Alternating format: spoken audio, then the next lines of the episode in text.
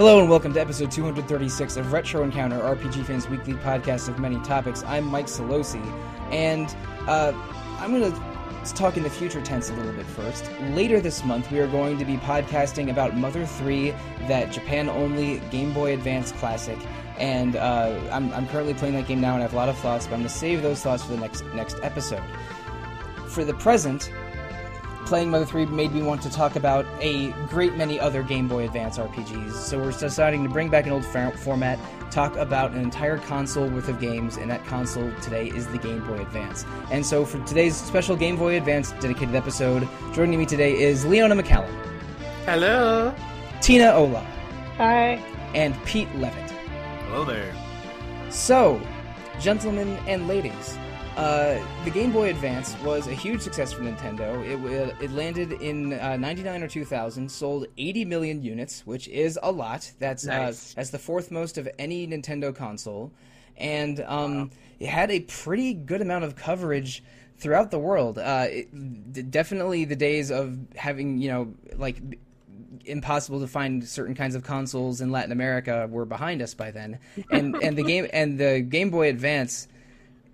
I think wa- was a massive success. When I was uh, in high school or maybe late middle school, they were all over the place. So uh, um, today's gonna we're gonna talk about uh, our favorite GBA games, RPGs in particular. Uh, anything is on the table other than Mother Three because we're doing plenty of Mother Three talk in the next in the next two weeks. So uh, let's talk about our general backgrounds with the Game Boy Advance. Uh, Leona, you go ahead and start.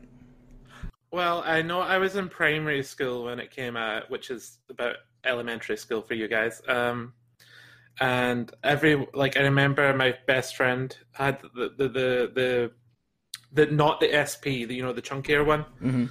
and he was always playing it, and I was so jealous. And I went and begged my dad to buy me the SP when it just came out, and uh, I really really wanted the red one, but I got the blue one, and I was very upset. No, I wasn't. I was very grateful just to have an SP.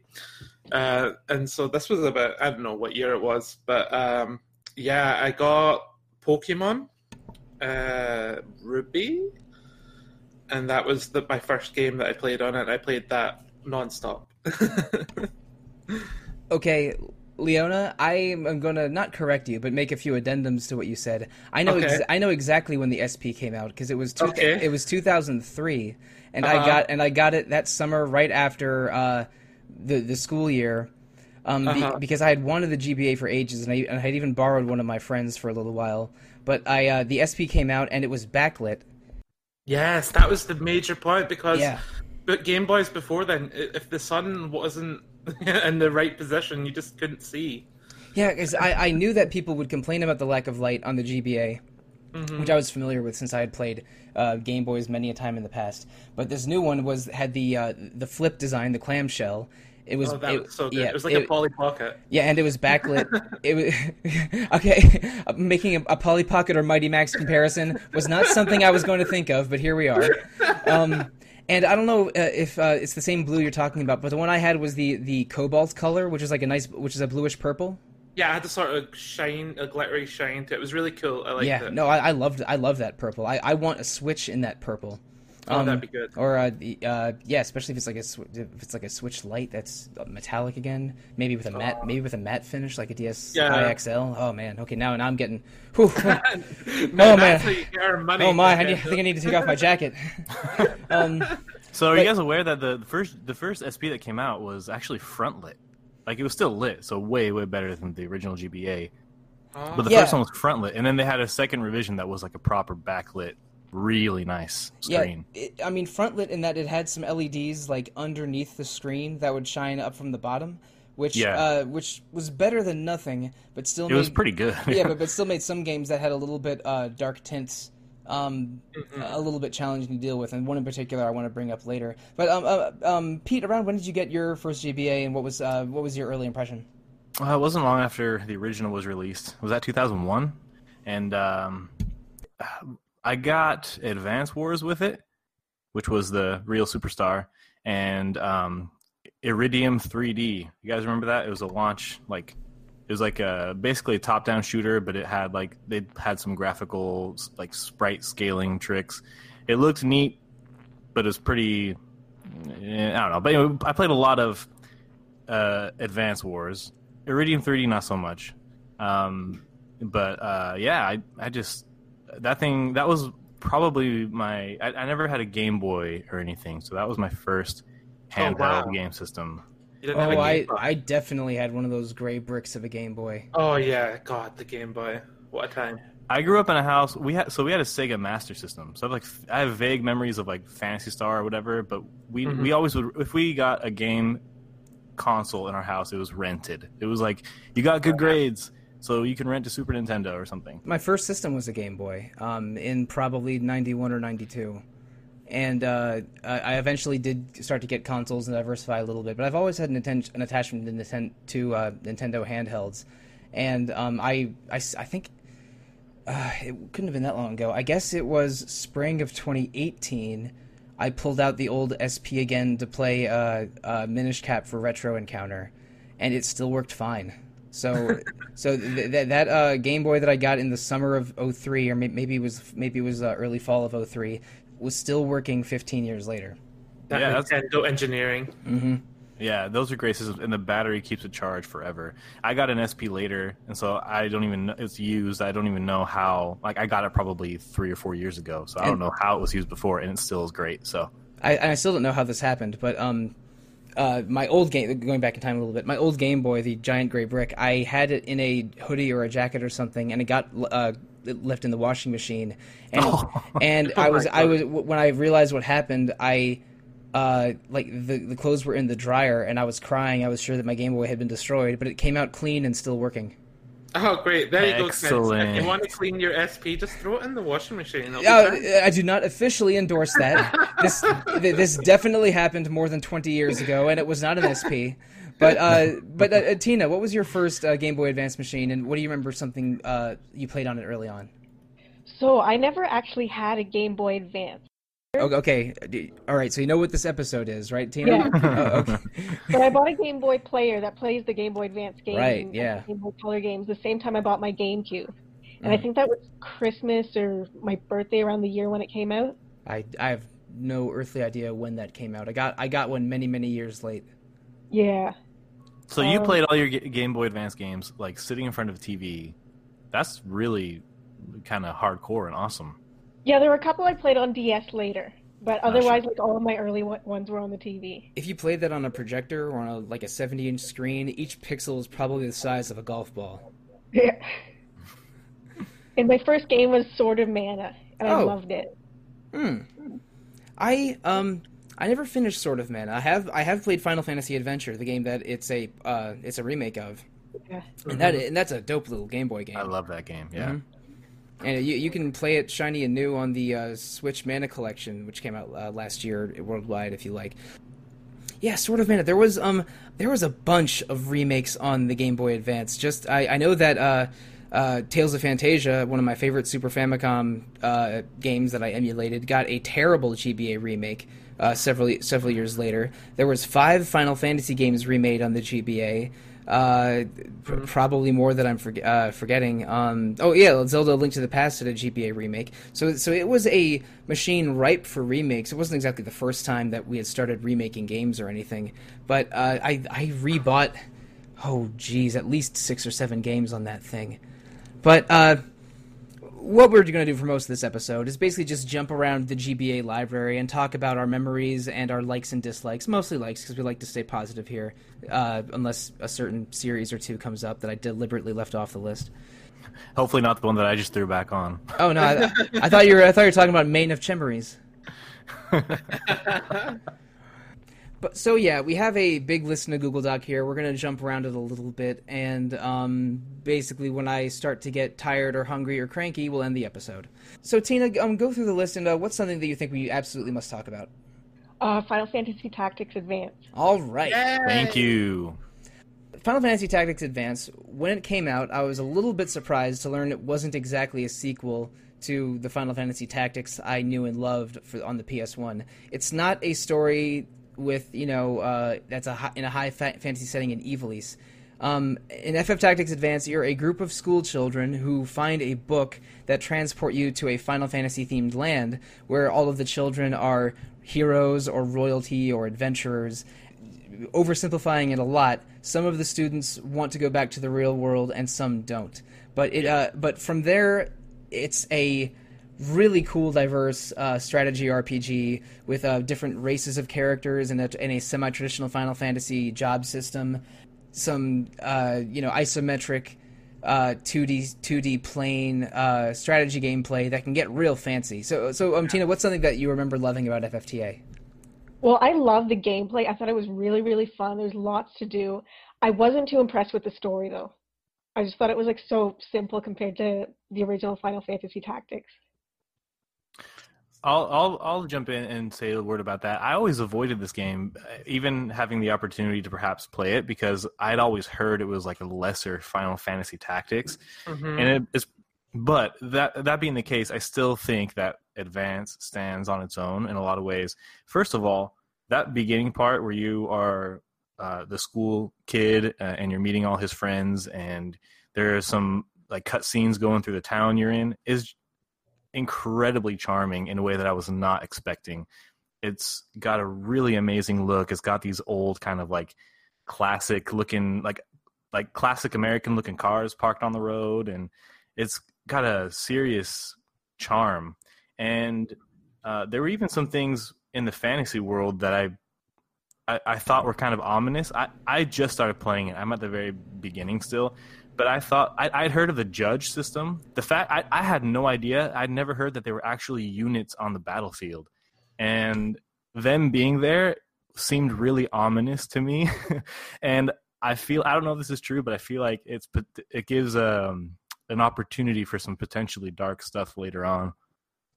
Well, a lot of people have issues with the judges and like laws in general in that game and find them quite frustrating uh, i wasn't one of them i've always liked the laws because it kind of like made you change up your strategy a little bit you know I think white, it's incredible. if white magic was banned then it's like oh what do i do to get around the fact i can't heal you know it's kind of interesting Yeah, I liked Uh, it too. yeah, I liked it. And actually, Final Fantasy Tactics Advance, I had played before I played Tactics. So Oh, I had no idea that it had like not a bad reputation, but people were like, "Oh, it's not as good" or whatever. But I thoroughly enjoyed it. Um, the story uh, isn't as um, dark or political as uh, Tactics is, but it definitely is. It makes up for it in charm. I think the char- the characters are all so charming, and the, the the world feels so interesting, and it's like it feels like a place you'd really just like enjoy spending a lot of time in. So I really enjoyed it for that, and also I think the gameplay is better than Tactics, but don't tell anyone that. Oh, well, you, well, you, you just told three people, so mission failed. no, but- we, cut, we, we cut that out the episode. anyone listening to this podcast, don't tell anyone else. Okay. Yeah, okay, this is all between us. Well, uh, Tina mentioned that some people find this to be lesser than the original Final Fantasy Tactics, and Leona mentioned that some people find the judge system uh, frustrating or annoying, and I am in the center of that Venn diagram. Um, I, uh, I I did finish Tactics Advance mostly because I just I just love playing RPGs handheld, and uh, the, what, what the GBA offered was so far beyond the RPG offerings of the Game Boy Advance or Game Boy Color. Yeah, Um, game. yeah, exactly. But uh, and and I did beat Final Fantasy Tactics Advance, and and the the story actually takes a, a darker, more interesting turn near the very end, like the last twenty five percent or so. But I, I didn't like that there was uh, class and armor restrictions to different races. I uh, I thought the judge like the judges basically sit on the battlefield like referees and will uh, punish you if they if you break one of the rules that they set at the beginning, and um it- there are some judgeless maps later on, but they're in uh, like wasteland areas where uh, protective measures like people being able to be revived in combat uh, are gone. So if- you play in, in a field without a judge, you can have people. Uh, you can have permadeath enacted to a degree. So Awesome. yeah, yeah. So, so there's like there's wrinkles and twists that FF Tactics Advance offers, and sometimes it's cool, like it's giving you a condition that turns a battle into a puzzle sometimes, but it also I, I also felt restricted by it. It's like it's like why it's like why can't I make this character an elementalist? Why did I spend um so much time leveling up uh, this black mage, and suddenly uh, all spells are banned. I didn't like it when restrictions were placed on me more than I liked the idea of the extra elements that the judges added. And, and the judges are like much cartoonier chocobo riding versions of Final Fantasy twelve judges. Uh, it- like judges are like uh, are like um, army like very very intimidating army captains and uh, a lot of the major bosses in FF twelve. And, uh, and I think that this was developed alongside FF12 and some other games as part of like the Ivalice Alliance um, Yeah. uh, movement in the mid 2000s. But uh, like, like the, uh, FF Tactics Advance is good, but I um I had quibbles with it, and it wasn't the FF Tactics I wanted. Uh, So I'm gonna I'm gonna go next here. I think we'll talk about a game that was much closer to the FF Tactics I wanted. Um, Tactics Ogre: The Knight of Lotus is the only Tactics Ogre game I've finished. I've played a bunch of them. I, I guess I played all the ones that are in English, but uh, this is the only one I actually finished and I, I really really loved it because it was closer to a Final Fantasy Tactics game than FF Tactics Advance was to me. Yeah. Um, it, it's uh, it's it's still isometric with uh, some in a mostly 2D environment, but it's a uh, more traditional sort of high fantasy story. Uh, the, all, most of the main characters are human, but you can get real weird with the class system and turn people into undead or angels or or or summoner summoner witches, uh, and it, its story is pretty cool. It's a it sort of takes place on an island that's to the off to the east coast of a main of a large continent where there's a war taking place, and both sides of the war and the church and other elements all sent expeditions to this island because there's a secret under it that they think might be able to turn the tide of the war on the mainland. And that quote war on the mainland is the subject of the larger ogre saga in in, Yeah. Og- in ogre battle and tactics ogre and ogre battle 64.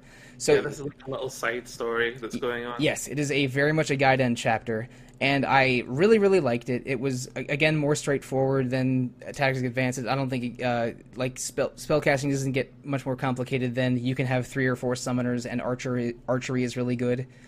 Uh, and it does have a tie-in to the main uh, ogre battle story. I uh, oh shoot, I forget if it's ogre battle or tactics ogre, but the big twist at the end of Knight of Lotus is that one of the main characters sort of manages to escape the conflict, changes his name, and that's the name of a, of a major character in the in the other ogre battle games. Would it be Destin Debonair? Maybe I'm just taking a shot in the dark. I don't remember what it was. I would have to look it up. Uh, I'm playing so much Ogre Battle 64 right now, so it's like it's. I, th- ah, I think I'm- I, brain's I think it I think it ties into Let Us Cling Together, but let's um Uh, that game I keep restarting because I think I'll finish it, but then I always give up about halfway through. which one? Let Us Cling Together or Knight of Lotus? Knight of Lotus. Uh, so has anyone else played the, uh, played this game? I played it. I don't remember a lot of the finer details, but I remember enjoying it. It was many, many years ago. Um, when I was looking for more Final Fantasy Tactics advanced type games to play. Um, so yeah, Final Fantasy Tactics Advance and Tactics Ogre Knight of Lotus, two really really good strategy RPGs on the GBA. Uh, uh, Leona, what's a game from this list that you think we need to discuss? Let's talk about Final Fantasy V. Oh, all Uh, right. Final Fantasy V was on the GB. Was the first chance I got to play this one because like it didn't come out on the SNES originally. And and the, the UK didn't get the uh, PS1 anthology version. Not to my knowledge. Well, that doesn't matter because the GBA version is the best one. Uh, I it was definitely my first chance getting to play it, and I, I, I love this game, and it was it's got such. This is where the job system really started for like mainline Final Fantasy, jo- like job switching becoming a thing. Well, um, it, it was in Final Fantasy three, but uh, Yeah, but but like every time you changed jobs in FF3, you had to you, you had a stat penalty until a certain number Yeah. of battles, and there was not near. good version of it. Yeah, no, th- there was much there was much more power and freedom in the FF5 system, which is which is an, an, an awesome job system. But yeah, please continue. Yeah, no, this I think this game's good. The, the the plot is a bit long. I think sometimes it's not. It's definitely not a focus on the plot. I think it's a very generic sort of fantasy story, unless until you go to different planets and stuff. But that's just Final Fantasy in a nutshell. It has a main character death, which is pretty interesting. Um, but yeah, I just love um, job switching and um, using characters uh, like different abilities they've learned and mash them together. It's always fun to do that, make your sort own sort of little combinations that works for you. And a lot of iconic jobs got started in this game. Yeah. Has anyone else played this? Oh, oh, I, I, I adore FF5. Um, Yeah. I, I started playing it on an, uh, I, I think it came out for the PlayStation 1 in North America, but I didn't have a PS1 at the time. This is, that was probably 97 or 98 or 99. Um, but I, I played this on an emulator around 2000 or 2001, and I really, really liked it. When the GBA came, version came out, I picked it up, and it's a, uh, much better translation than the pretty bad PS1 version. I was gonna say that it, off the top of my, off the top of my head, the GBA version of this game is probably the best way to go. of It all is. available No, I. I, I I agree. Uh, it, it adds a few um, end game optional uh, things. It has the best translation available in English. It looks way better than the weird glossy Steam version Oh. that uh, which I think also was released on mobile. Yeah, same can be said for Final Fantasy VI.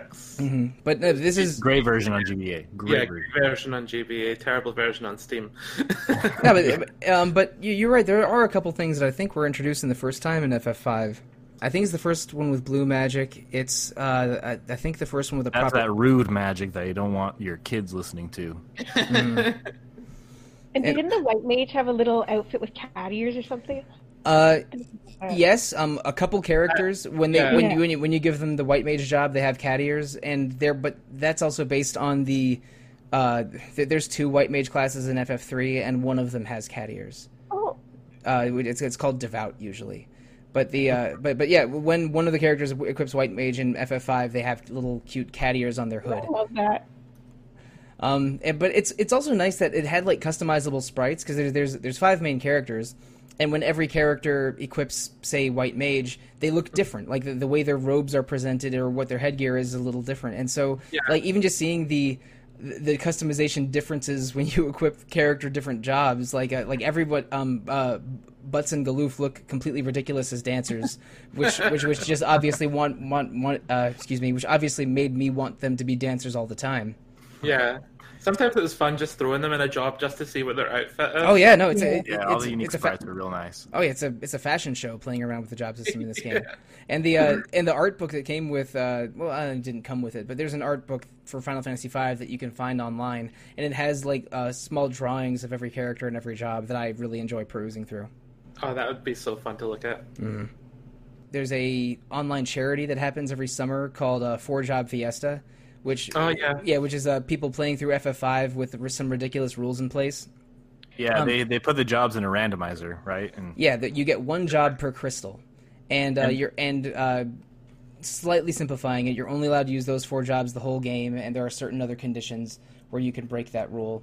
But the uh, but I, I did it a couple times in the I don't know late 2000s, early 2010s, and it was fun every time. I've beaten FF5 probably four or five times, but the GBA version is the best version. It's also the only one with. Uh, with Necromancer and Cannoneer, which are two really crazy late game jobs invented for the GBA version.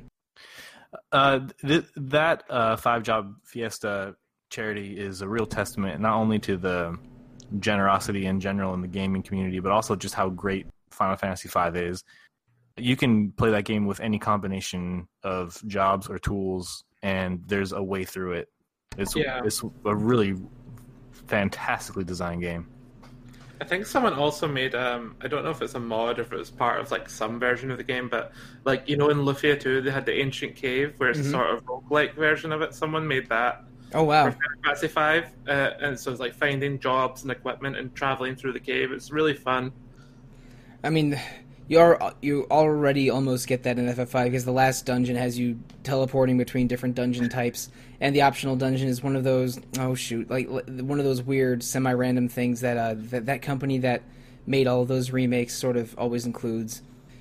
The, version of that in the uh, FF1 on GBA is pretty obnoxious. I got, I got it made me more tired of that game than it should have than it should have Yeah, been. it's, But, not uh, worth, it's usually not worth going into those weird optional things. But uh, FF5's version of that added four classes, so you bet your ass I was doing that optional thing this time. Okay, yeah. Yeah, it was it was Oracle, Cannoneer, Necromancer, and one I'm forgetting. Yeah. Uh, oh, Gladiator, Gladiator, yeah. I think Um, there's an Oracle in Final Fantasy Tactics Advance 2, and they have the little cat ears on their outfit. Oh Well, yeah. Well, it's it's different from the FF Tactics One Oracle because those are those are called uh, uh, like like Taoists or uh, or Yeah. Onmi- or Onmyos in Japanese. No, it's the Seer. It's the Seer, sorry. Okay, The Seer in Final Fantasy Advance 2. that might be the same as the one in FF5 because that is what they're sort of setting it up to be like a Yeah. like, like, like like future magic attacks and things like that. hmm But I, I don't remember FF Tactics Advance well enough to 100% confirm that. But uh, um, Pete, you haven't picked yet. What's a uh, game on the list that you definitely want to check over? I'm, I might as well do the big one and do the Fire Emblem series. Um, I've played uh, the seventh and eighth one, which are here. The releases Fire Emblem and Fire Emblem: The Sacred Stones, hmm and th- that is just such an engrossing game. I mean, I don't know if Fire Emblem needs an introduction uh, it, with this crowd, but um, the GBA ones are, are are really, really, really good, and it's uh, it's definitely worth your time to, to go through those. The tactics are really strong. The permadeath element, obviously, is much talked about. It's really good. Um, they're very challenging. Not quite as challenging as some of the other Fire Emblem games we've seen in the past, but uh, so you know, it's a good middle ground to make sure that you got your thinking cap on, but not without being so terribly frustrating. Um, the maps are a little bit smaller than in some of the console games, which is perfect for the format. Yep. Um, I have one issue though. Maybe you guys can help me justify this. Uh, I, I if there's something I don't like in a game or that doesn't immediately make sense, I'm really good at justifying it or like writing it off in my mind with some explanation. But uh, there are units in Fire Emblem that can attack from two squares away or three squares away, depending on if they have a certain item. They're like the archers and the mages, right? Mhm. And the thing about both Fire Emblem and Sacred Stones is that there are many maps that take place indoors. So they're like inside a castle or whatever. And it always bothered me. I in a think way I that know not even. I can justify how an archer can shoot through a wall to the other side and hit somebody. Yes, they, they aren't actually. They're like they're like chest high walls. yeah, ba- basically every building in Fire Emblem is kind of like a hedge maze yeah. where they where the walls only go up yay far. no roof, Uh, no and uh, nothing. and and you can you can easily curve shots around corners just like the Angelina Jolie film Wanted. hmm So, so but basically, that's the logic they need to put in place here. Uh, I, this, the Game Boy Advance is what got me into Fire Emblem. Like, I was aware that Marth and Roy and Smash Brothers Melee were from Fire Emblem, and that was a Japanese thing. But when we got the first Fire Emblem that came out worldwide, which was again Fire Emblem Seven, uh, just labeled as Fire Emblem uh, in North America. When it came out, I had had the GBA for less than a few months, and uh, I heard it was you know a, a strategy RPG like FF Tactics. So I did get it probably less than a year after it came out. Uh, but I, I fell in love almost instantly, and because around that time, again, this is 03 or 04, uh, around that time, I was in an old hand at emulating things, and I enjoyed Fire Emblem 7 so much that I, when I heard it was the seventh one of them, I went and emulated uh, Fire Emblem 6, which is also GBA, and stars Roy, uh, who, you, who you might have heard of, and, uh, and also one of the Super Famicom ones, uh, Genealogy of the Holy War. Fire Emblem 6, 7, 8, as sort of as a trilogy, are yeah, great games. are, are really good, and you can see the design ideas progress in each of them too. Like uh, going in order six, seven to eight, they each get a little bit less challenging because with each one you get more character building freedom and and just higher stats in general. Like like an average character in Fire Emblem Eight will have just higher stats than the character in Fire Emblem Six because that's just the way that their design philosophy went. But all, all three of them are good. Uh, Fire Emblem Six stars Roy, uh, who's trying to um, defeat an evil empire. Fire Emblem Seven is uh, stars Roy's father Eliwood, and uh, and and a lot And of Lyn. yeah, a lot. Uh, well, and Lyn and Hector, and a lot of characters are parents or grandparents of Fire Emblem Six characters, and Yeah. it is still a raging debate to this day uh, who Roy and Lilina's parents might be, and whether whether Lyn is the answer to either of those. Uh, well, we know that uh, Roy is El- Eliwood's son and Lilina is Hector's daughter, but who the mother is is very much up for debate. And uh, but um, and Fire Emblem: The Sacred Stones or Fire Emblem Eight is, is set in a different continent, so it's a, it's a separate story from six and seven. But it's still really good. Uh, there's an uh, there's a, a demon horde, and undead horde that's plaguing the land. Uh, the main characters are twins named Ephraim and Eirika, and the, what they they realize that the sorcerer that is uh, behind the evil army is their childhood friend. So they're, they so they're determined to save their kingdom because they're a prince and a princess, but also uh, but also like like bring their friend uh, their old friend to his senses. Yeah. You But- also have a branching path with each of the twins halfway through the game. Correct. Yeah, and uh, Yeah. um, and in Fire Emblem Eight, each each character, not not just the royalty ones, or, or at least most of them, have uh, branching paths with their unit upgrades. Yeah, it's uh, that's very common in, in a modern one like Awakening onwards. But in it was a big deal that your uh, you know that your thief could become a rogue or an assassin. Why would you ever become The a rogue? answer is, is assassin.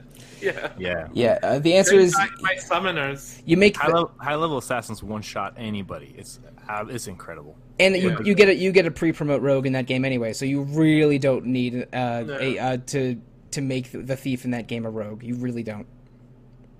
Uh, one little detail about Sacred Stones um, that I think is really cool is it's the first time I have ever seen in this series uh, the Summoner class, which lets you summon like a normal soldier type unit with one HP. So you can just like send little uh, kind of one HP soldiers in to just do damage. You get killed. It's pretty awesome. But but druids have so much better stats, like, like so much better. Yeah, it's not all about the stats, you grognards. Come on. Sometimes it's about the cool things and the fun.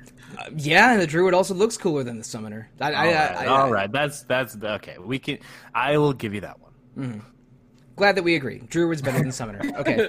I'm glad that Whoa, whoa, whoa, whoa, whoa, wait. Oh, oh, no. Yep. So, uh, yeah, the, the Fire Emblem Oeuvre on the GBA is really good, and if you don't mind uh, googling, no other advice given, you can find the uh, the Fire Emblem game starring Roy.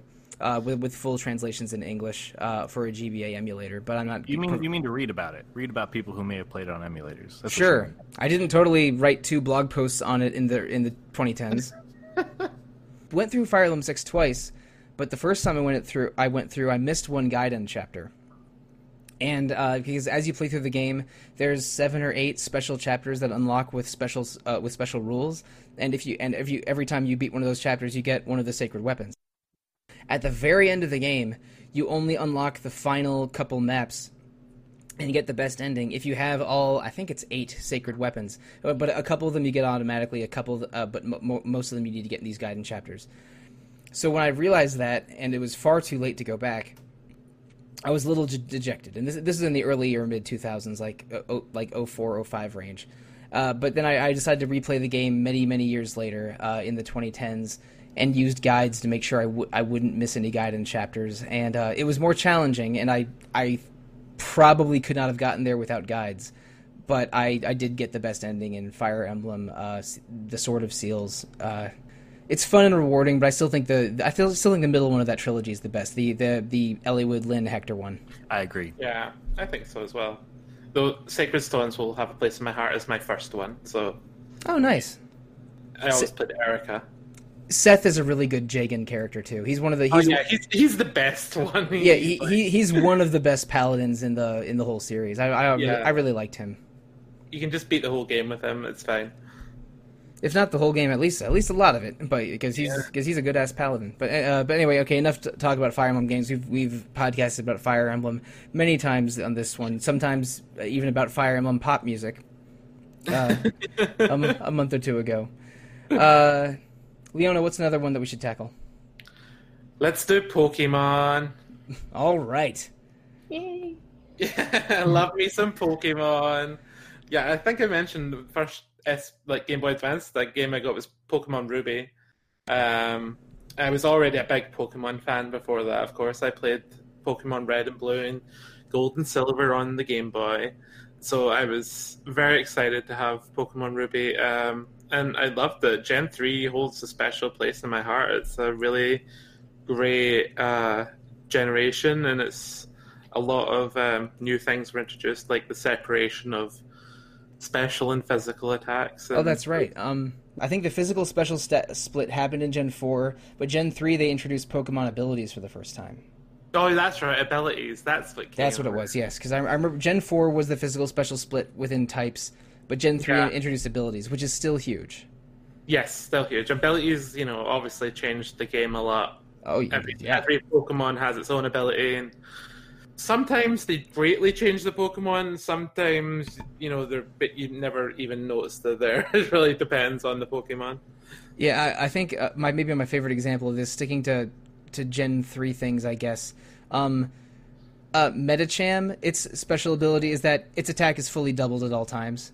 Yeah. So, so it, it, it, it, it gets that can be like hundreds of extra um, points into one stat. While uh, also from Gen three, so Slaking skips every other turn. Yeah, because So- it's Because slack off ability. Yeah, because it's because it has the the terrible uh, truant ability. So like yeah, abilities complete can completely ch- change the complexion of a Pokemon, and it was a really cool addition in general. Oh yeah, it was very exciting to be like, I caught a new Pokemon. What's their ability? And then you find it's like Runaway or something. uh, but Gen three also had the, the the Red and Blue remix on it, Leaf Green and Fire Red, Mm-hmm. which were really started off. You know, we we, we we we're pretty much resigned to the fact we're going to get a remake of every generation until we start remaking the remakes. Is it? Uh, well, I mean, we already remade a remade remade a remake with the Let's Go games in a way. Yeah, guess that's true. We're already started.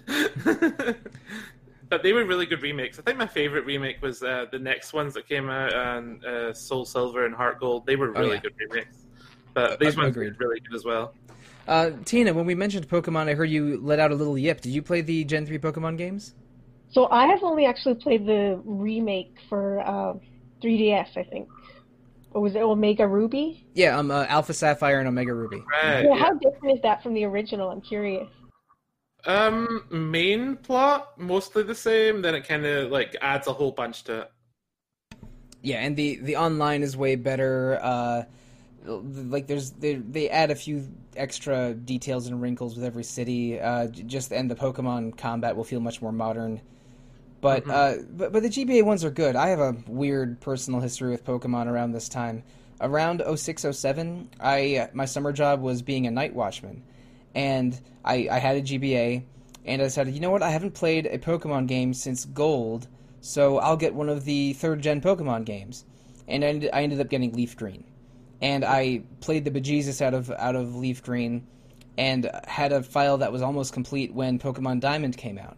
So I, w- I got really really into Diamond into, the Gen Four Diamond Pearl generation, but realized when I was doing endgame stuff, wait a second, there's a bunch of Pokemon I can only capture if I have a Gen 3 uh, cartridge in the GBA slot. so so I ended up buying four out of the five games in that gen. I, I have Wow. I, I had at different times copies of Ruby, Emerald, Fire Red, and Leaf Green. Because there's only one Pokemon I needed from Sapphire, and that was Lunatone. I can't believe I remember this. I enjoyed Gen 3, but I the one I played the most was Leaf Green, and then I used the other ones to farm Gen 3 Pokemon and transfer them to Diamond. Dedication. but yeah, I, I had a lot of fun with those. Um, I think the starters in Gen three are really good. Like like uh, who out there doesn't love one of uh, like Swamp Swampert or Blaziken for real? I heard you like Mudkips. Mm-hmm. And a meme was born. Yep. Pikachu's still my favorite. Pikachu's a cutie. I'm pretty sure you can beat him with a good ground Pokemon. Isn't, yeah, isn't this game all about beating them? Mhm. Okay, once again, we're talking about My Dugtrio can kick your Pikachu's ass. ouch. Pikachu. Plug your ears. Advantage. Of course it can. Mm-hmm. Well, maybe not Ash's Pikachu. Maybe Ash's Pikachu breaks the rules a little bit. So does Ash's Greninja. Yeah, Ash isn't afraid to play dirty. Man, I was blown away when Ash actually won a tournament in the in the anime a year or two ago. Do you remember that? So proud of her boy. It it made news cycles that Ash won a damn Pokemon tournament. Instead of play, replaying Rocky One over and over, where he loses in the final match, but uh, but at least made friends along the way, he Ash finally gets his Rocky Three moment where he uh, where he you know like like like triumphs over superior opponents. Yeah. So Pete, that's your pick next. What's something we got to discuss? Um, we can go a little bit out of the main kind of stream a little bit, uh, and talk about uh, this awesome game, Boktai. Uh, it was uh, le- led by one Hideo Kojima, Mm-hmm. and it is a game whose cartridge has a solar sensor on it, which the is game, the game that where he made you play outside. Yes, he he, wanted you to play outside so bad, and so it's perfect for that old, uh, you know, GBA that had no light on the screen. But I, I honestly, that's usually what people talk about with this game, and they stop right there, and it's a disservice because the game is awesome. Uh, you are a, va- a vampire hunter, and you're you have a solar gun that's powered by the sun, and so you have to let your sensor actually see your physical, real world sun to recharge your weapon. And um, it's it's an action RPG because you level up your gun, and but it's also a a bit of an action like a it's got some stealth elements. There's definitely some Koji, Kojima isms. There's like uh, leaning up against the wall and tapping on the wall to call like enemies over to you to make them investigate the sound. And uh, there's some decent puzzles in it. The combat is actually pretty cool. It's a nice isometric kind of run and gun shooter. It's got really great bosses that are all kind of a different kind of vampire. They have cool attack patterns. It's fun to learn them. But the thing is, once you defeat the boss, you they they show up in a coffin, and you have to attach a chain to the coffin and slowly drag it out of the dungeon. So all the while, you're still beset by the enemies that you faced before, but you're walking at like half speed, dragging the coffin like old Django or something.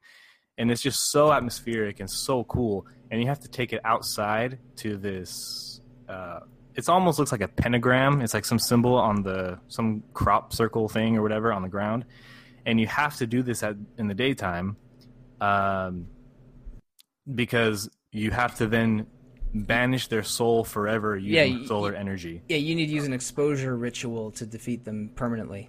And so it, it's like another boss battle where they're trying to escape the coffin. And another cool thing is if you leave their coffin alone too long when you're supposed to be dragging it out, they can like escape. The coffin starts to shake and shudder, and I think they escape. Isn't that right, Mike? Uh, they, I think they regenerate while they're in their coffin, and if you don't take it uh, to the pentagram in time, then they escape. I only played the first one a little bit, but now I understand better. Now that I know spaghetti westerns a little better, I totally get why the second one was called Solar Boy Django, even Right. though even though I, uh, I I never played that one. Uh, but yeah, it, it is kind of wild that um, Hideo Kojima leaving his Metal Gear Solid bubble uh, w- to make a a sort of goofy, colorful uh, GBA action game that has you holding the back of the cartridge up to the sunlight. Go Was to it possible to even finish these if you didn't take them outside? It, uh, probably not, because because really it's um you you need it for that ritual. Uh, uh, if you Yeah. had if you had a certain kind of lamp, I think you could, but it, it would. it- but it, it, a regular light bulb wouldn't work. It had to be a. Uh, oh, I forgot, I'd have to look it up. To like you could you could find an online guide to the best lamp to emulate the sun. It Uh, has put for some- this game. It has some Yeah, I cool remember being curious about these, but I only had the Game Boy Player, so Yeah, that's right. Oh yeah. yeah. No, Yeah, what you you, got what you got to do is you got to have the like your, the cord from the Q- GameCube to the TV go all the way up to the window, and maybe like set up a system of mirrors to have it to have it like to have it shine directly in the GameCube's face like it's Joe Bryant or something. It's like a portal I- I- puzzle. I have a different problem. I live in Scotland and we never get the sun. Oh, that's right. Up. Oh And no! if you lived in if you lived in Alaska, you probably could play this game, but only four months out of Half the year. year. Mhm. yeah, uh, well, if you are privileged enough to, to live in a place where you can get the sun and play this game, it's honestly like on a system that had like Castlevania games and stuff. This is still one of the most atmospheric and singularly just unique games. That's also awesome. It doesn't just live and die by how unique it is. It's a really cool game. It's a lot of fun to play. It's kind of creepy. You know, you're taking this coffin out into the sun and fighting it, and it's Mhm. like shaking around trying to fight you back. And I mean, there's nothing like it, and it's awesome. It, it did have a sequel, um, but the uh, which was called Solar Boy Django or or Zoktai, I think, in Japan. Uh, did, did it come out? No, it came out in North America, but I never played that one. Uh, but it, it is a cool, unique game that is definitely worth playing. And uh, it- and but again, I most of my memory of it is how bemused the gaming press was that there was a game with a solar panel on it that you had to play outside to get the most out of it. Honestly, it it's a gimmick that that justifies itself. It's for me, the game I I played this game emulated as well, and it was it's still cool, but there is something about having to be outside, like the physical world interacting with your game world in that way. There's r- truly something there that um, works. Um, is is Boktai a Strand game? Uh, I don't even want to think about that. It's pure in my mind. It will remain as such. But I, I, I did allude to a game at the beginning of this episode that needed the backlit GBA SP really badly. And we did just talk about a Konami game about vampire hunters.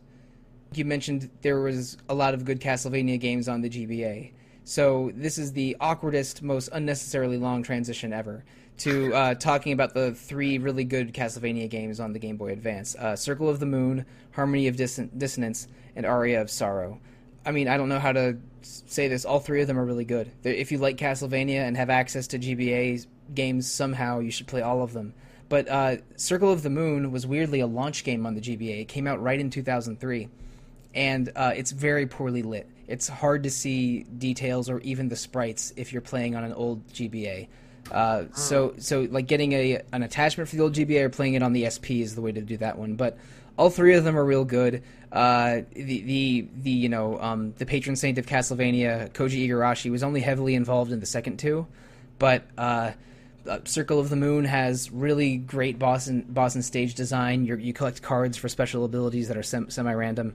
Uh, Harmony of Dissonance it has uh, sort of floatier controls than the others and you it's really only about collecting accessories and whip attachments. So there's not a lot, there's not a lot of uh, customization there, but it's still solid. And Aria of Sorrow is a, one of the really popular ones. Stars a character named Soma Cruz, who uh, collects the souls of monsters, and can and it sort of becomes almost a Pokemon or SMT game, and how you're trying to gotta catch them all in, in Aria of Sorrow. But all, all three all three are excellent, and were the beginning of a really good run of GBA and DS Castlevania games that went from something like 03 to 2010. Uh, it was just just a lot of fun, and Aria of Sorrow is probably my favorite of these three. Uh, maybe my favorite of the all of the handheld ones, but they they come very highly recommended. I have never played a Castlevania game in my life.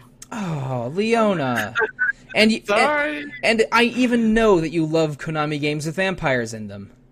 That's true, right? Oh yeah, is this is this a Suikoden spinoff? Is that what you're telling me? Uh, yes, it totally is. And you, you, you, you, you aren't a you aren't a true Suikoden fan unless you play all of them, Leona. Not me either. You'll understand when you solve the puzzle after beating ten of them. Now get to it. I can't wait to beat Neclord again. but uh, joking aside, they're, they're um, I mean they're action heavy and sometimes they're a little challenging. Uh, but the I, I, I think they're all really really good and worth playing. Um, uh, Tina, have you played much of the Castlevania on Game Boy Advance?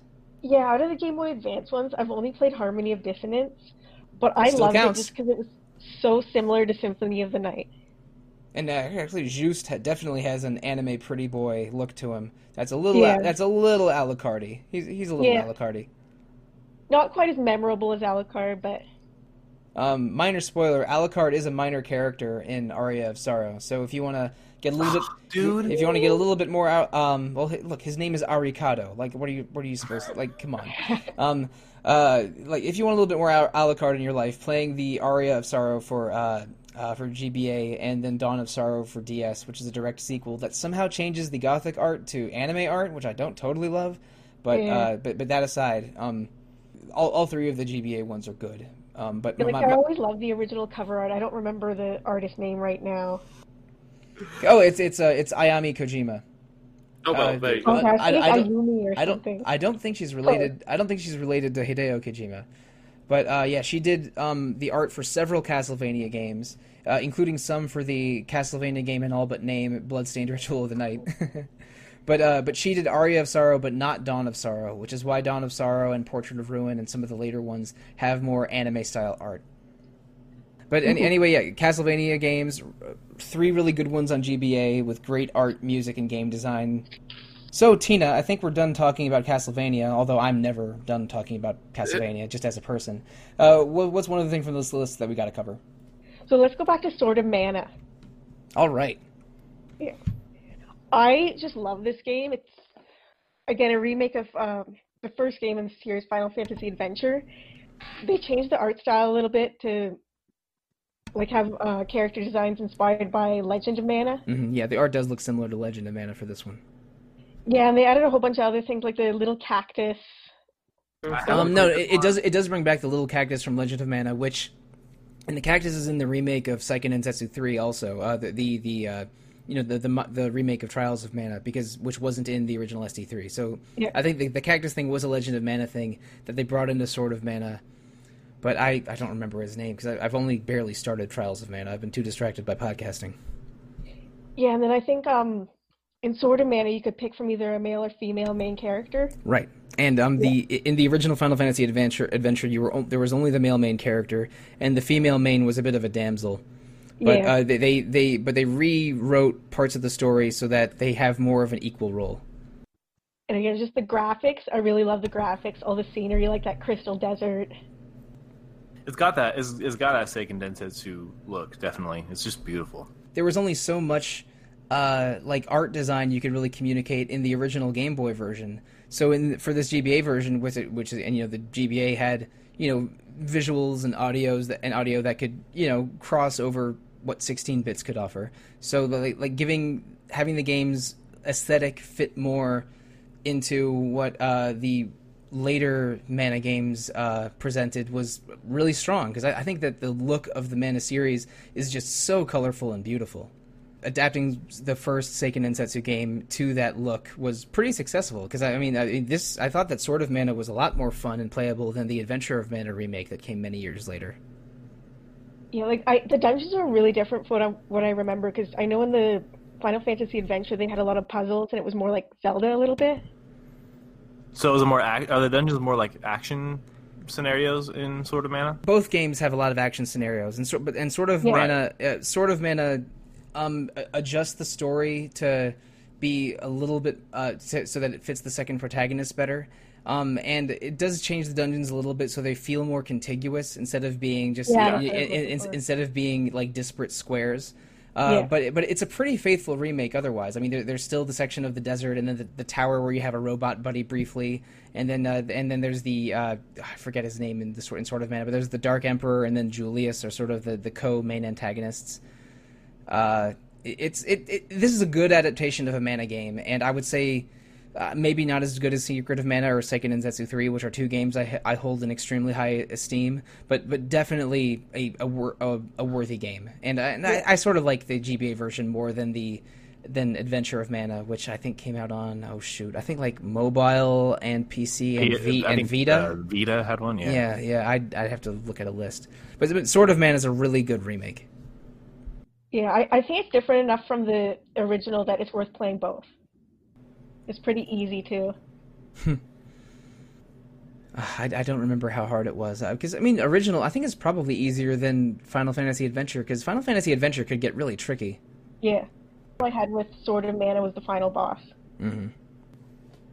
Yeah, I just remember that that Final Fantasy Adventure. Sometimes the hitboxes were understandably and ex- and, you know as you'd expect them to be a little uh, difficult to predict. hmm Yeah, it's uh, Sword of Mana is a much more technically proficient and I think much more beautiful version of that story. But the but both the Game Boy version and the GBA version are are good games, and I would and I would recommend either ahead of uh, Adventure of Mana.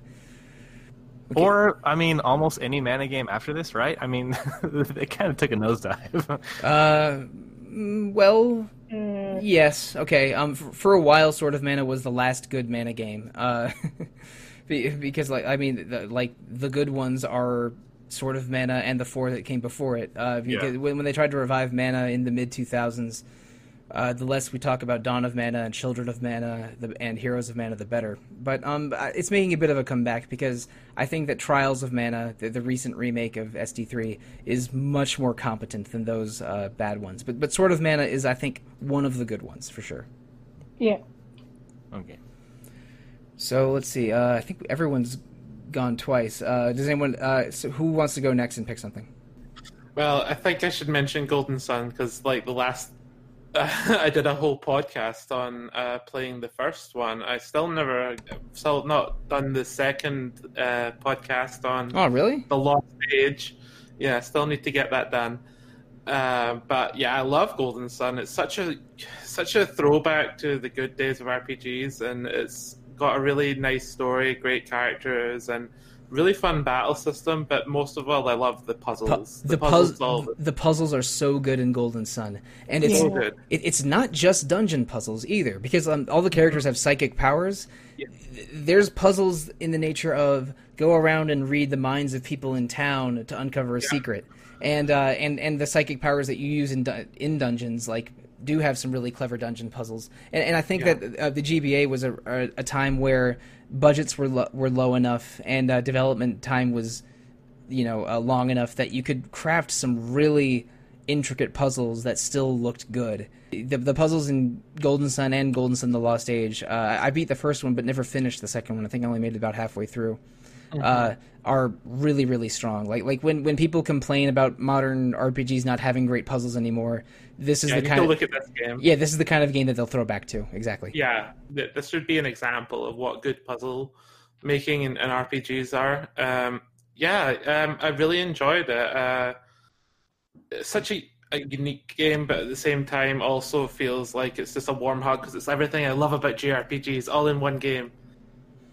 And, and also you get a um you get a lot of character customization in this too because you you uh, you find these um uh, little you know goblin yeah goblin looking spirits called Djinn and but depending on what element of Djinn you in what combination you give to which character can sort of uh, transform their skill sets and stats in a way that's really fun to mess around with.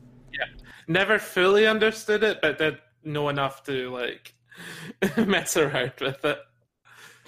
And this game makes a really great first impression too, because uh, on the GBA screen, the battles, the battle scenes are pretty dazzling. It's got that that depth. It's almost like a pop up book look. It's um, it's you kind of see the action from behind uh, your party. I yeah, think. yeah, it's a, it is from a, the party, but it's not a high angle like you're seeing the backs of characters in a uh, in I don't know in the Seventh Saga or in a Phantasy Star game. It's like, it's like a low rear angle that, It Yeah. reminds that- me that- of the that- Shining series. Oh yeah, uh, that- that's a good comparison. But it, it's like a, a low angle that zooms in a little bit when a character attacks, and a lot of the graphics are these pretty, um, pretty um, spiffy looking particle effects. So like, And there's some like dynamic camera stuff too. You Yeah. mentioned it zooms in, but yeah, there's like the camera will pan or zoom or something a little bit. It's nice looking. yeah, oh, it's real the good. battles. Uh, wasn't this made by the same people that did some of the early Shining games? um, I, I thought it was I- made, wasn't it made by Camelot? Camelot. Yeah. Um. Yeah, so they did make the Sega Okay. ones, didn't they? Yeah, yeah, well, Camelot is an interesting developer because the, uh, the the Golden Sun games are good, and they made a lot of Mario sports games after the Golden Sun games, and most of those are good. But they also made my least favorite RPG of all, um, my my least favorite Japanese RPG of all time, uh, Beyond the Beyond. So I, I, I, I can't I can't I can't look at Camelot with only fondness. I'm afraid. Beyond the Beyond is the worst, and if you somehow make me podcast about it, I may go insane. Okay, so next podcast is Beyond the Beyond. Mother So three, Mother look- three is postponed. Yeah, but please look forward to it. You have no idea how genuinely I- annoyed I am about this uh, I would about this listen, diversion. I would I would be on that podcast just to hear you rant about it. It sounds great. And Oh, also, God. if we can do uh, like Kingdom Hearts afterwards, oh, I would love that. Oh boy. Well, I- they did already make me podcast about Kingdom Hearts, and I am much more likely to do five more Kingdom Hearts episodes than one about Beyond the Beyond. but uh, so Wow. any- anyway, if um if uh, if Golden Sun is the zenith of Camelot, uh, Beyond the Beyond is the nadir of Camelot, and please let's change the topic. okay, next. I can I can throw one here to uh, a, a really strong personal favorite. Um, so Sting Entertainment makes these crazy, just wild boutique, uh, Wacky. yeah, like boutique RPGs for usually for handheld systems. Um, for the GBA, they made Riviera and Yggdra Union, and Riviera. There's, it's cool. There's not a lot going on. It, it's mostly a game about mastering the battle system, and otherwise, it's almost plays like a point and click adventure. Yeah, where you it- kind it- of observe things in the environment. it navigates like a visual novel, and it even has uh, the main characters are uh, four girls and one boy, and there's even the visual visual novel thing of character paths and getting an ending with the girl you interact the most. So it's it's Yeah. it's, it's a very anime visual novel kind of game that I rolled my eyes at a little bit because there's a oh no I stepped into the bath with with her kind of scenes almost, almost like like there's like there's It's very cheesy. yeah there, there, there's several of those but it's oh no, uh, I fell on top of you, then I had to slap you. yeah but the and, Yeah. I, and I don't I don't even remember the characters names I mean so I, I definitely identify them as boy archer girl magic girl witch girl and scythe girl Uh, I don't, Yeah. uh, scythe girl was my favorite but the uh, uh, so I, uh, she's the one I got the scene with at the end. But but it's a competent RPG with some pretty good battle system with it. But I think you're much more interested in Yggdra, Yggdra Union. Definitely. It, Mhm. Riviera has some atmosphere. You're like climbing these floating land masses attached by chains up to Valhalla or whatever. It, Yeah. I mean, it's cool. Yeah, the background art is cool, but it's, it, Yeah. but you, you don't really navigate it like a traditional RPG. It's, it's more like yeah, a, you kind of. Yeah, you like choose like as if it was a menu to go to different places or observe different things. and it, it had a it was remade for the PSP and probably other systems where it looks a lot crisper. Yeah, um, but Yggdra Union is kind of came out of nowhere and became one of my favorite Game Boy Advance games. Um, it is a mixture of things I'm super interested in and things I'm totally not interested in. It's a card collecting turn-based tactics game uh, where you the main protagonist is the princess of a kingdom that has been invaded and she's forced to flee and she teams up early on with a thief character and they kind of agree to go together and they pick up party members along the way. Um, and it's got this card collecting mechanic which is more of just like finish a mission and you'll get a card. But the cards are cool because they each have uh, values to them. They have the the main one is the movement value and a damage value and they also have some affinity towards certain character classes and also they might have an affinity uh, to certain times of day or certain terrain types on the map. Um, and the way it works is you pick a card and among your whole entire party you can move up to the number the movement number on the card. So you move your whole team and you only attack once per turn. So you're not moving a character and then attacking and then moving your next character then attacking uh, but you move all the characters together and then you attack once per turn. You choose your attack, and the enemies uh, operate similarly. And so uh, it focuses a lot on putting your team in formations, and the person who initiates the attack determines the kind of formation, and that is dependent on their gender. So a male character, uh, when they attack, the the formation takes the shape of I think an X. This might be like yeah, it takes it takes the shape of an X, I think, and if a female character attacks, then it's like a cross shape, Vi- or vice versa, something like that. Um, and so the the order that your character is attacking and the order of the enemies they encounter is determined by the shape and the makeup of the formations, and uh, and it has all the affini- all the um, the rock paper scissor elements you might expect from something like this or fire emblem where like spears are strong against swords which are strong against axes which are strong against spears and there's different magic affinities and elemental affinities and whatnot. Yeah, that's exactly like Fire Emblem. and uh, so so the way the way you line up your characters and how the enemy is lined up uh, as they encounter your party is is really really important. And then it cuts just like fire emblem to a, a side on view of the action but you can either command your troops to be more aggressive which depletes a bar at the top of the screen or if you you do that by pushing the, the right arrow toward the enemy and it, or you can let go of the d-pad and then it's just like a normal attack energy or you can go back and like lay off the enemy which builds the meter and depending on the the unit that's attacking and the card that's currently being drawn if the meter is full all the way you can unleash some kind of special attack or some kind of special move um, and so it's got all these wild combination of systems Yeah, th- this is this is a really intricate combination of systems that I'm already not having played this game. I'm a little intimidated by. it's very intimidating and it does take some time uh, to to figure it out. It's it's a game that it kind of rolls out its encounters at a pace where you kind of catch up to the game as it's introducing new things to you. Um, but it's extremely satisfying and it's perfect for the GBA because it requires so much of that critical thinking and that kind of tactical mindset. But the maps are relatively small. They go by relatively quickly with relatively few combat encounters. So it it's in a way it's very intimidating and it, it's it's biting off a lot, but it also is bite sized in a way that makes a lot of sense for the format. Um, and I think, yeah, it's it's not for everyone. It takes time to learn, which isn't usually something that's a guaranteed, you know, guaranteed to, to click with everybody immediately. But it's so satisfying uh, once you figure it out, and most of that stuff becomes second nature uh, in a way where you can focus on the actual tactics. It's really neat. Um, and the the art is by Sunaho Tobe, who does, does a lot of Sting Entertainment games. Yeah. Mm-hmm. So all the characters and everything, they're just lush and just really full of personality. The really the arts the art style of Sting is is what uh, I don't know if it's what draws me the most to them is, but but it's something I sort of consider signature to them. Uh, they Yeah. they made a uh, a really mediocre PSP RPG called Hexyz Force that I can't believe I I played two routes of, but it's uh. uh at least, at least had nice art. That's consistent with. Um, It's got nice art. Yeah, it's got nice art. Thanks for that.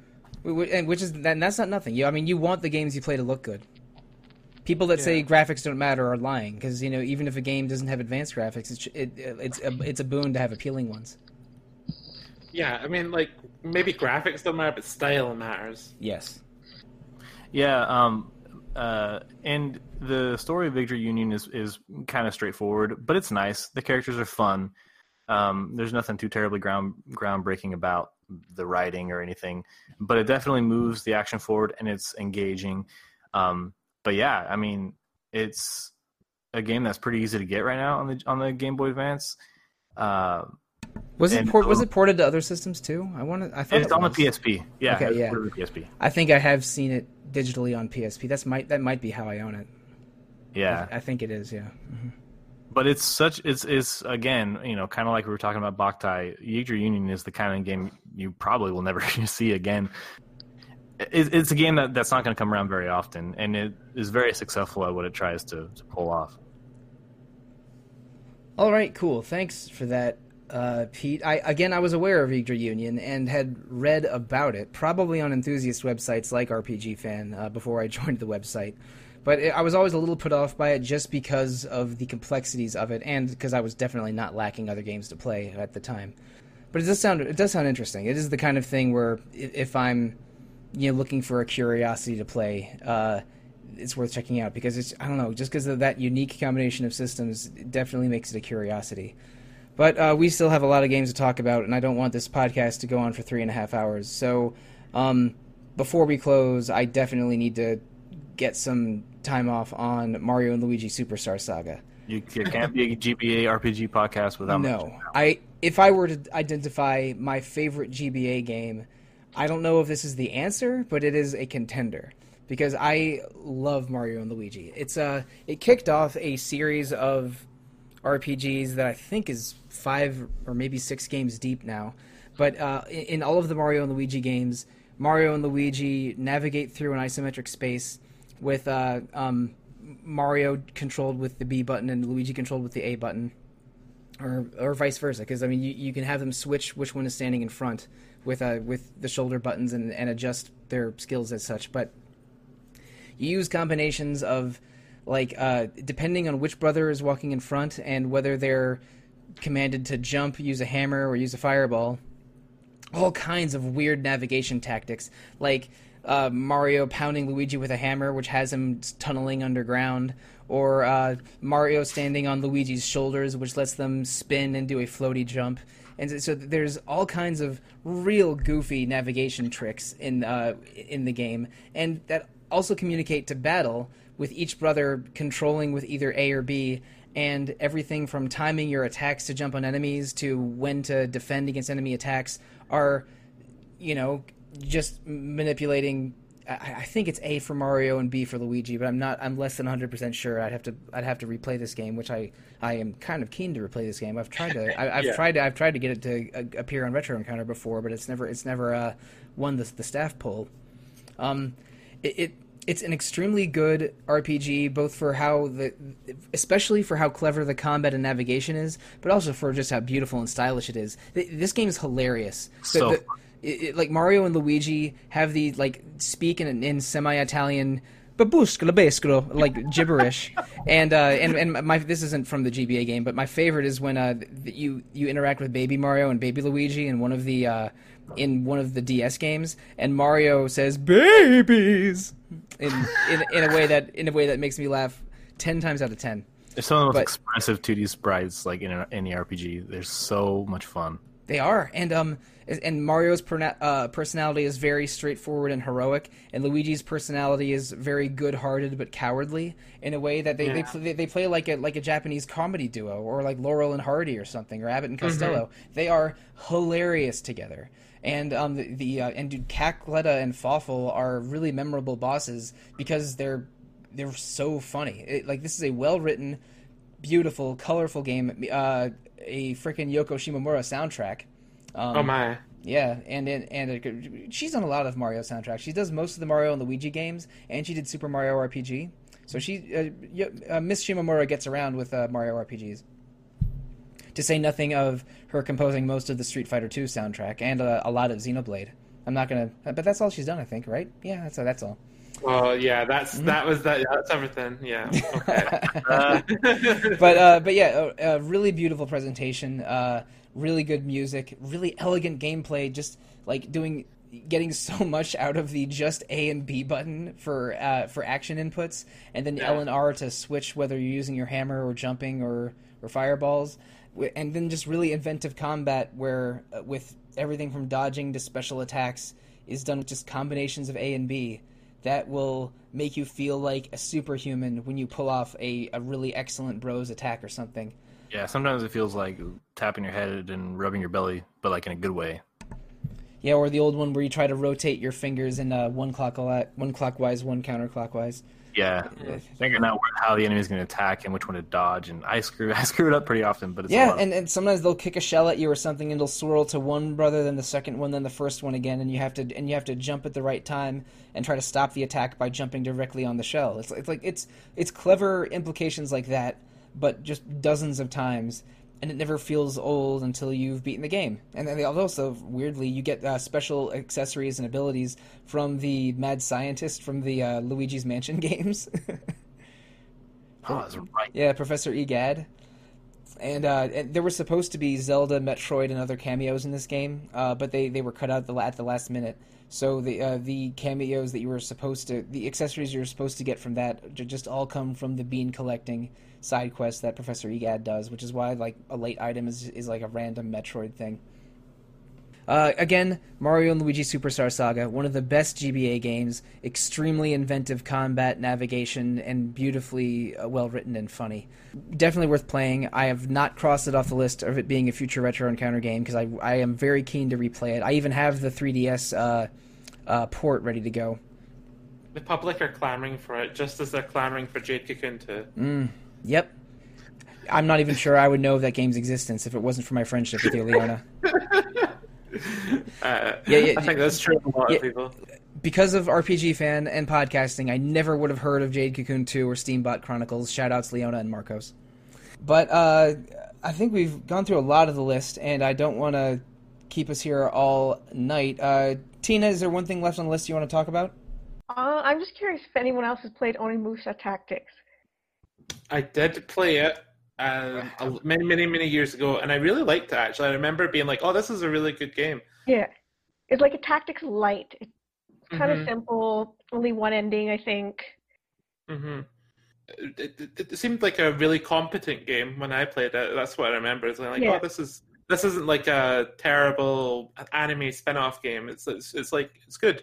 Yeah, I should love this game because it's Capcom and Samurai and a tactical RPG, but I wasn't even aware it existed. It's uh, like, does it fit into the larger Onimusha series? Is is Jean Reno in it? Is the most important question. I played it without even know what Onimusha was. So yeah. I I don't haven't played the action games myself, but I understood the story, so I don't think you really have to play those. Okay, No, I I, think I've only have- I've only played the, the first Onimusha game, and I know that Jean Reno is in the is in I think the third one, but that's about as deep as my knowledge goes. Mm. Yeah, it's a cool look. It's got ninjas, samurais, tactics. It's great, great time. And it's not too long. I think it took me like 20 hours. So if you don't want like an 80-hour tactical game, I think it's a good choice. You know that you're hanging out with uh, game players and RPG fans when we casually say that 20 hours 20 is, is hours. not is not a long amount of time. like you tell me, oh, oh, uh, I, I only have to experience this thing for 20 hours. Oh, that's a breeze. That sounds great. Would- like, that is probably crazy talk to uh, t- to a non-gamer. yeah, like a triple A gamer, like yeah, like oh, I paid sixty dollars for the sixteen hour game, worth it. I'm like, oh, No, I was I was thinking more like my parents. Like, what do you mean you spent 20 hours on this thing you thought was just okay? So many games I spent like 90 hours on and never finished them. Yeah, those Yeah, those are the ones I don't tell my folks about. It's like like, Yeah.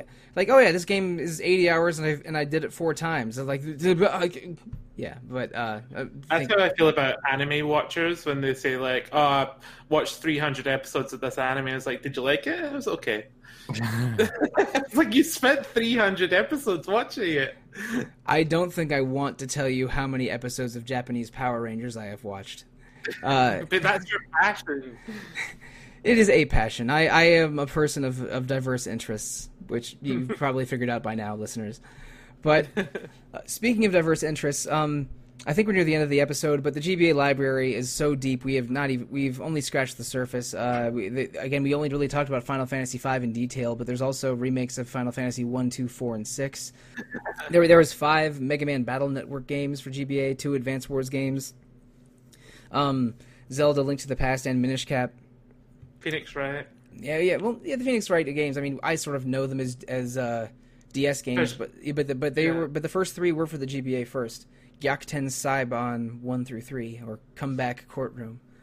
Uh, I kind of like the Harry Potter RPG too. oh, there was a there was a pretty good Harry Potter RPG. yeah, the Prisoner of Azkaban. All right, There was a lot of card collecting and stuff. yeah, I think the time checks out. That that would have been that would have been the first. Yeah, that would have been the first half of the 2000s when the movie came out. So I'm, I'm sure that uh, that was that was intentional on their part. But uh, before we close the door, let's everyone just in in two or three sentences max talk about one other favorite GBA game we haven't discussed yet today. It doesn't have to be an RPG. I'll uh, I'll, i we can be pretty freewheeling about it. I'll go first to give you a few minutes to think. Um, Gunstar Superheroes is a GBA port that has it's like half port, half remake, half expansion, which is three halves I know of uh, Gunstar here of Gunstar Heroes for the Genesis, and that is just one of the best action jumpy shooty action, uh, games that has ever been made. Um, it's it's early treasure, I believe. So uh, Gunstar Superheroes. Did that have a Sega version? Yeah, no, at it, it, it, no, Gunstar Heroes is for the Genesis, and Gunstar Superheroes is the GBA remake. I, I played that. I loved that. It's the one where you could combine the two like weapon types together. Mhm, And it- Yep. Yeah, that was a great game. Yeah, and uh, the GBA version has um uh, some extra stuff, but it is uh, it, it's an excellent, excellent game. And anyone who has not experienced Gunstar for themselves, look up look up the GBA version. Uh, anyone else have something they want to contribute? So I was thinking about what I played the most on the GBA that wasn't uh, like a direct RPG, and I realized I played so much time playing Yu-Gi-Oh! World Championship on the GBA. Awesome. That was my favorite game for a long time. Peter Triezenberg uh, just stood bolt upright. Yes, yeah, Peter is like hell yeah, uh, but yeah, it's like it's perfect for like me as a kid who hates social interactions. Like I want to play card games, but I don't want to talk to people. So let me just face off against the characters from the anime on this uh, game, and it, I loved it. I loved it. It was the Battle City one. I don't remember. There's like a few of these games, but the one in the GBA I played was the Battle City arc. Uh, I loved Kirby Nightmare and Dreamland. It was Oh. a remake of the Kirby's Adventure NES game. hmm Pretty similar with a graphical upgrade and I think some other little changes in the powers. But like I just love that game. It was just so cute. And Kirby's like, great. environments. Kirby's Adventure is one of the best Kirby games, and it, Yeah. and it was a pretty late NES game, so it looks really beautiful for a NES game. And the GBA version is excellent. Uh, yeah, yeah, hundred percent agree. Uh, there's an amazing port of Wing Commander Prophecy on the GBA. Uh, the GBA, uh, they sometimes tried to do some 3D stuff, and uh, maybe the most successful 3D engine game they did. I mean, successful in the sense of like them pulling it off. Um, that not many people talk about is that port of Wing Commander Prophecy, which is a spaceship shooter game. Um, it gets a little tricky with the controls, but it's all there. The whole game, um, you know the cutscenes are converted to still images and text, but it's uh, 3D spaceship shooting. You know, big capital ships, uh, dogfights. It's Oh. uh, it's a remarkable technical achievement on that thing, and it still manages to be kind of fun. I, I played it all the way through, so Nice. and I and that, that was after playing the PC original all the way through too. So Yeah, I, I know about the PC Wing Commander, but I, but I had no earthly idea there was a GBA Wing Commander game. Yeah, uh, Prophecy was the post 3D card era Wing Commander game that, that came out on PC, um, and they released a port on the GBA that's basically complete.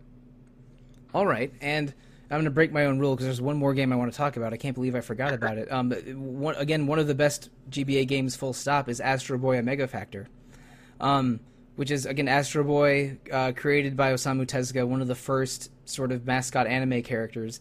And Omega Factor is a GBA game where it's it's part shooter, like part run and jump shooter, and part uh, flying shooter, where Astro Boy is you know on a world saving mission but he interacts with characters from the entire tezuka universe. So there's like he meets jungle emperor leo aka japanese lion king 10 years before lion king and um and uh, phoenix and the characters from metropolis and other stuff. But it's a really really good action uh, game with some uh, rpg elements. Astro boy omega factor for if you if you want to you know not just play an anime game and learn some and get an anime education.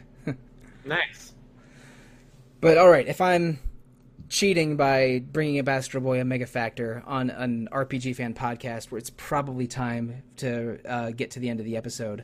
Uh, as we mentioned at the beginning of the episode, next week is uh, we're gonna have a Mother Three episode and then another one the following week. Uh, and I, I think I mentioned last week also, but in June we are doing two episodes on Yakuza Zero. Um, is it an RPG? Is it not? We don't care. Uh, leave leave that as a Facebook comment. But it's a game. It's a game that several people on RPG fan are passionate about, and we're gonna have a. I'm really interested to try my first real Yakuza game and uh, talk about it next month. Listeners, if you want to reach out to Retro Encounter directly, the best way to do so is to email retro at rpgfan.com. RPGFan.com also has message boards, a Facebook page, an Instagram page, a Twitter page, a Discord server, and a Twitch channel with something streaming basically every day. And uh, also hosts three other fine podcasts Random Encounter about randomness, Rhythm Encounter about RPG fan music, and Phoenix Edge, which is hosted uh, weekly and is mostly focused on current events. You can re- uh, review Retro Encounter on uh, and and the other RPG fan podcasts on iTunes, Google Play, Spotify, or however you are listening to us. Please provide any feedback you are willing to provide. So, uh, panelists, before we sign off for the day, let's uh, tell the listeners how they can reach us individually. Starting with you, Tina. Uh, Kittensoft39 on Twitter. All right, and Pete. Uh, Pete Barbero one on Twitter. Uh, that's numeral one or Regulation Gaming on Instagram. And Leona. Uh, you can find me as Star Mongoose on Twitter and the RPG Fan Discord server. And I have a Twitch channel called Star Mongoose RPG Fan. I'm playing Final Fantasy 9 right now, but by the time this goes on, I'll probably be on Final Fantasy 6. Oh, excellent. And uh, Yep. I didn't know you were streaming FF6 next. That's that's great. Are you gonna, are you gonna, is it going to be the GBA version? Come on. Uh, Come on. probably. Oh, oh, really? Okay, that, that's cool. Um, That's fair. yeah, it, it's, it's a great version. We I'm a little surprised we didn't talk about it, but there's just too many GBA games to talk about. It was, yeah. And uh, listeners, as for me, you can find me on Twitter at the Real Monsoon most of the time, at Evoker for Dogs other times. I also have a side podcast called Bravely Distance that I have been starting to update in May in earnest. Uh, Yay. and if you want, uh, yeah, and uh, Leona, you are appearing on a future episode, but I am. yeah, that one is uh, that one is not uh, ready for prime time yet. And uh, you can also find me on the Discord as Monsoon Mike, and on RPG Fans Dead Forums as Monsoon. Thank you, Leona, Tina, and Pete for uh, joining me for this uh, GBA adventure. I have been getting very intimate with the GBA. I've been playing uh, Mother Three for a, about a week or maybe just five days. But there's a there's a lot of good stuff around here. It's a, it's it's a definitely a console and a library worth exploring, and uh, I, I think it's made a really good episode. Thanks for joining me. Thank you. So, listeners, thank you. Good night, and good luck.